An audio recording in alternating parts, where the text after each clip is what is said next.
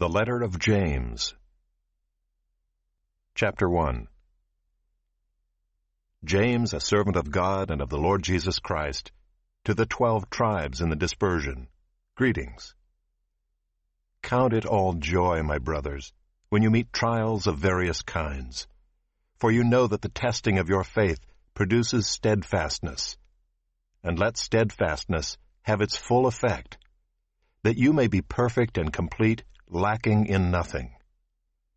If any of you lacks wisdom, let him ask God, who gives generously to all without reproach, and it will be given him. But let him ask in faith with no doubting, for the one who doubts is like a wave of the sea that is driven and tossed by the wind. For that person must not suppose that he will receive anything from the Lord. He is a double-minded man, unstable in all his ways. Let the lowly brother boast in his exaltation, and the rich in his humiliation, because like a flower of the grass he will pass away. For the sun rises with its scorching heat, and withers the grass. Its flower falls, and its beauty perishes. So also will the rich man fade away in the midst of his pursuits. Blessed is the man who remains steadfast under trial, for when he has stood the test he will receive the crown of life, which God has promised to those who love him. Let no one say when he is tempted, I am being tempted by God. For God cannot be tempted with evil, and he himself tempts no one. But each person is tempted when he is lured and enticed by his own desire. Then desire, when it has conceived, gives birth to sin, and sin, when it is fully grown, brings forth death.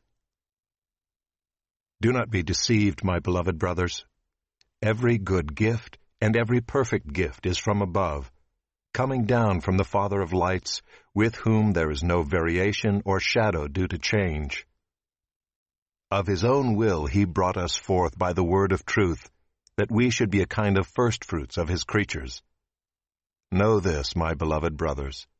Let every person be quick to hear, slow to speak, slow to anger, for the anger of man does not produce the righteousness of God.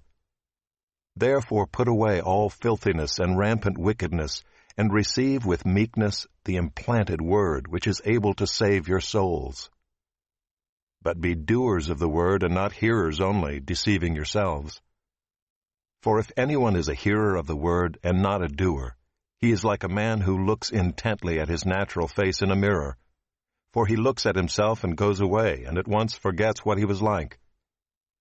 But the one who looks into the perfect law, the law of liberty, and perseveres, being no hearer who forgets, but a doer who acts, he will be blessed in his doing. If anyone thinks he is religious and does not bridle his tongue, but deceives his heart, this person's religion is worthless. Religion that is pure and undefiled before God the Father is this to visit orphans and widows in their affliction, and to keep oneself unstained from the world.